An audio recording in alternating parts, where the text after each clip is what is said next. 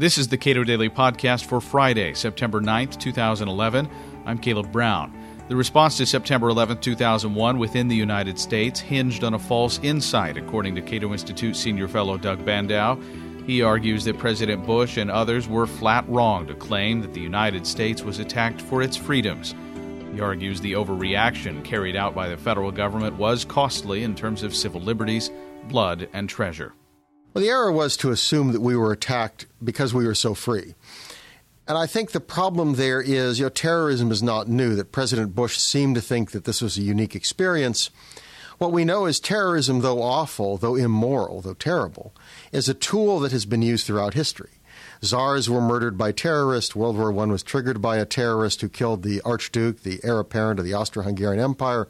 Terrorists have been active against Russia, against Israel, Sri Lanka, India. So this is not a new experience. We have to recognize we were attacked because of specific policies that the U.S. government was active in that created a counterreaction. It didn't justify it. But he seemed to re- he responded in a very different way, not recognizing that, and I think that left us, you know, very ill served the last decade and what are some of the ripple effects from that? I mean, it, in terms of the uh, change in this White House's posture, it seems almost inevitable that they would go from the no nation building strategy to uh, one that involves a lot more involvement around the world to try to put things right. Uh, but what are some of the ripple effects from this this central error that we were attacked because we are free. Well, it really created this notion of this global war on terror. And what we wanted to do is respond to the people attacking us. I mean, a, a, kind of global war on terror is kind of like the global war on out of the artillery shells or something. I mean, this is a, a technique, a tactic people used and the focus needed to be on you know why are they doing this against us? So you have to you know, number one is you want to kill or capture the bad guys. That's important. But you also want to adopt policies that make it less likely there will be bad guys out there trying to kill us. Instead, what he did is adopted a very kind of activist, interventionist, militaristic policy, highlighted by two nation building exercises, Iraq and Afghanistan where Afghanistan went from being punish the bad guys, which made sense, the guys who hosted terrorists, to let's try to create a competent, honest you know, government in central government in Kabul. And then Iraq, of course, going after a country that had not had anything to do with 9 11. It turns out it didn't have weapons of mass destruction. It really led us down an entirely different path away from dealing with terrorism to the contrary, it created terrorists, a whole new offshoot of Al Qaeda showed up in uh, Iraq, killing Americans, killing Iraqis, and some of those people have shown up now in Libya, part of the victorious army. So this kind of militarization of the policy, this idea that suddenly going to war was the answer to terrorism, I think was a terrible error. 9 11, of course, had impacts on Americans, and I think Americans' civil liberties have been more affected uh, than they than other acts of terrorism have affected people's liberties around the world. Well, it's interesting. You look at Europe, they had a long history of dealing with terrorism.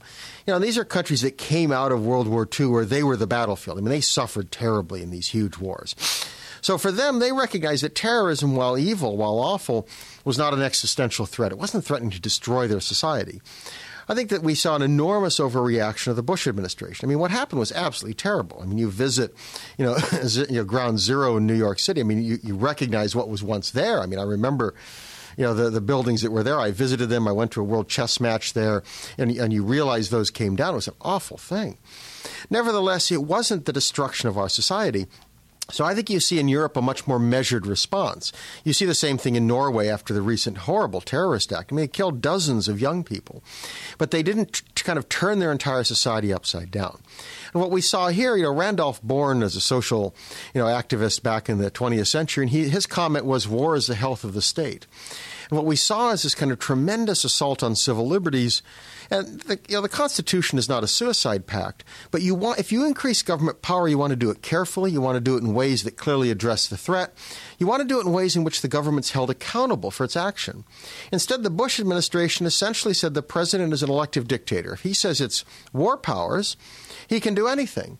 Well, now, this is a frightening concept where you figure the war is unending. I mean, the war on terrorism, what president's going to say it's over, and where the battlefield is America. So they went to the, you know, they even claimed that a, the president could order the arrest of an American citizen who could be held indefinitely in detention without access to the courts or a lawyer. Well, we're no longer a republic if we do that. And that, I would argue, is not only bad for civil liberties, it really shows it's almost panic. It's a loss of confidence. Where we didn't believe that our Republican institutions, our democratic institutions, our Constitution could withstand dealing with terrorism. And I think that really underestimated the strength of America. What now? Well, you know, the, the tragedy with with the President uh, Obama is he came into office critical, it would seem, of the of President Bush's foreign policy and the kind of militarization of policy. He came in critical on civil liberties, and it suggested he was really going to have change. I mean, he talked a lot about change, but if you look at most of these policies, this overreaction, there hasn't been very much change. I mean, what we see is President Obama wants to keep troops in Iraq. He doesn't want to bring them home. They're supposed to come home, uh, all of them, in December. He's had kind of a double surge in Afghanistan where we've now doubled the number of troops.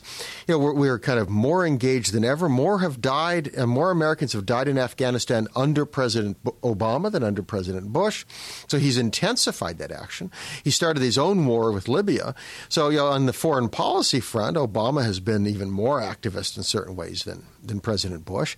And on the civil liberties side, you know, there really has been very little change. I mean, almost all the bad policies of the uh, Bush administration remain in place. The Obama administration has defended many of the policies of government secrecy and trials and everything.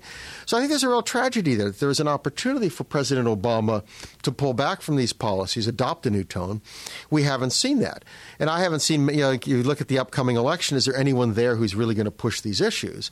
And we haven't seen that coming from at least the candidates seen as essential candidates to challenge President Obama. And that, I think, is a real tragedy because that's what we have to change. We have to, we basically have to challenge that and say, let's reclaim what makes America great. Let's defend America in ways that affirm America's strength, America's constitutional liberties, you know, America's vision of freedom. To what extent have uh, all of these efforts, you know, if you want to pick some out, feel free. How have these efforts affected our actual safety in the face of this non existential threat of terrorism? I think most people would agree that uh, going into Afghanistan and dealing with the Taliban was an appropriate measure, but there's a lot has happened since then. I think a couple of things have happened that really have made us less secure. One of which is unnecessary wars. I think without doubt what was done in Iraq was a, a catastrophe. I mean, this was a geopolitical catastrophe. I mean, among other things, it strengthened Iran. It took away the one real restraining force on Iran.